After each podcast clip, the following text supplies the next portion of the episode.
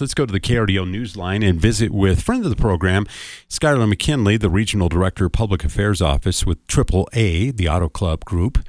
Uh, Skyler, happy Valentine's Day. Hope everything's well. Hey, it is, and I nobody I'd rather spend it with, Dan.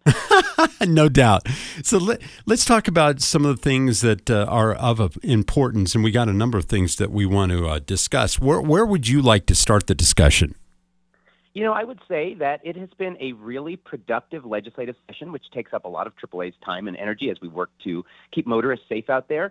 And this has been, as I think I talked to you a few weeks ago, uh, really a, a key year for traffic safety. Um, the legislature, on a unanimous vote, is advancing a bill that would ban the use of your cell phone while driving, making that a primary offense. Uh, they are making our child passenger safety protections more robust. They're looking at ways to reduce pedestrian deaths. So, you know, for years we have been telling the governor and members of the legislature uh, that something has to be done. And I think that message is getting across. And Colorado's this year making a big step uh, in the way of saving lives on our roadways. There's nothing quite like looking across to your fellow driver and they're on their cell phone driving the same speed you are, but they have it in one hand and they're actually looking down at it and then looking at the road, looking down. But that one second of looking at your phone could means the difference between uh, getting in a crash and not. Wouldn't you agree? that one second will keep you impaired for many, many more seconds. So certainly, the the moment your eyes are on the road, you're incredibly dangerous. It's more dangerous than driving drunk or impaired. But there's cognitive impairment that continues. Uh, if you're thinking about those text messages, if you're thinking about your Facebook notifications, then you're not thinking about driving.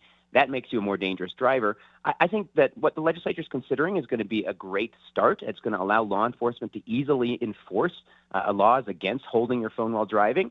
But there's more to it than just laws. There's psychology to it as well. We know that your brain reacts the same way to getting a, notification on your phone as it does to winning a jackpot on a slot machine. Wow. You get that same rush of dopamine. So in many ways, we are addicted to our phones which is why what the advice I always give is, hey, just put it in your glove box. Yeah. There, there are things happening here that you really can't control unless you get that phone out of the way. And the numbers really back up what you're saying too, because the, the the numbers, at least so far from last year, I don't know if we have any data for this year, but it, it's staggering the amount of distracted driving that's going on around Colorado. You know, most drivers admit to doing it pretty regularly in our survey data. We see that in the crash and fatality data. Uh, 2022, of course, was the deadliest year on our roadways. 2023 uh, was a little bit safer, but still very dangerous. And and also, look, bicycles, uh, bicyclists, pedestrians, they're being struck with greater frequency and higher numbers, uh, more dangerously, uh, from Colorado Springs to Pueblo to Denver and everywhere. In part because we're just staring at our phones. It's also not helpful, and we know this as well. Your car is basically a phone now. Most major automakers have giant screens mm-hmm. in your mm-hmm. vehicle that provide entertainment and so on, and those can be distracting too. So ultimately, good laws are a good start, but it comes down to you making the choice not to look at, at these various things that are trying desperately to distract you. So once those uh, those efforts are passed legislatively, then is it up to AAA to sort of spread the news and let people know these are this is in effect and, and, and get the campaign out to let people know? We'll certainly take the lead on that. We're going to work with State Patrol. We're going to work with CDOT. We're going to work with local law enforcement in Colorado Springs and, and elsewhere. Uh, look, I don't want anybody getting ticketed for, for breaking this law, right? My goal is never for anybody to have yeah. to pay a ticket. My goal is for everybody to just abide by the law. So letting folks know Colorado finally has a distracted driving statute, that's going to make it a lot easier uh, to make the roads safer and also ensure that people aren't getting ticketed because again you never have to look at your phone it is it, by yeah. no means required and when you're operating a vehicle is there any indication when that legislative piece will be passed or is it just discussion right now um, it's it's moved through committee. Uh, okay. Uh, it's going to go to the floor of the Senate pretty soon. Here, it will go through the House. Anything can happen at the legislature. I'm feeling good. Uh, ask me in a week, I might be feeling bad. But uh, if things go according to plan, I'm hoping this might be law uh, later this year. So, if it is law, what would the specific language would allow police officers if they if they actually see you with a phone in your hand, they can pull you over, much like speeding and all that, right?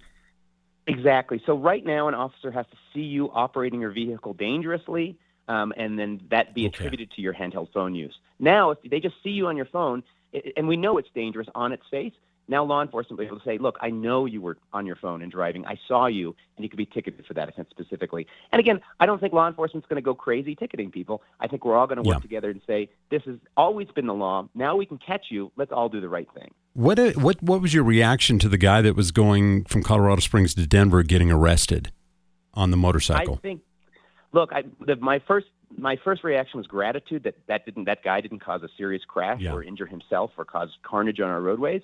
Secondarily, I'm grateful law enforcement did the right thing. I'm hoping that individual learns a lesson, but more importantly, I'm hoping that anybody who thinks that you can behave that way is getting a rude awakening. Yeah. Um, it is so exceptionally dangerous. It's also costly. You know, I, I get that it looks fun and it's an interesting video to watch, but I, I saw that video and, and I said to myself, this is why our insurance rates are out of control. Yeah. I, I get mad whenever I get my insurance bill, but I shouldn't be mad at myself. I should be mad at, at folks like that. Yeah, and then finally, the the double white lines along the gap uh, are those cameras activated uh, when people go in and out of those HOV lanes? Yes, that ticketing has started on that. So both uh, on the gap on I-25, on I-70, those are pretty hefty tickets. Uh, it's the double white line for a reason. Don't cross it if you don't want to pay the fine.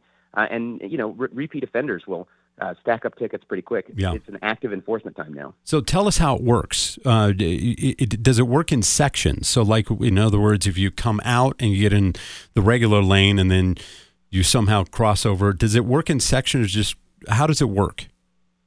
You know, that's a little beyond my understanding. Okay. It's a, a great question for for CDOT.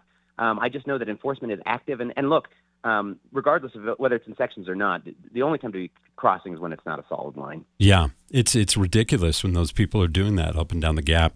Excellent, always great information. Friend of the program. It was a great Valentine's Day speak with you. Thank you so much. Talk to you soon. Thanks. Take care.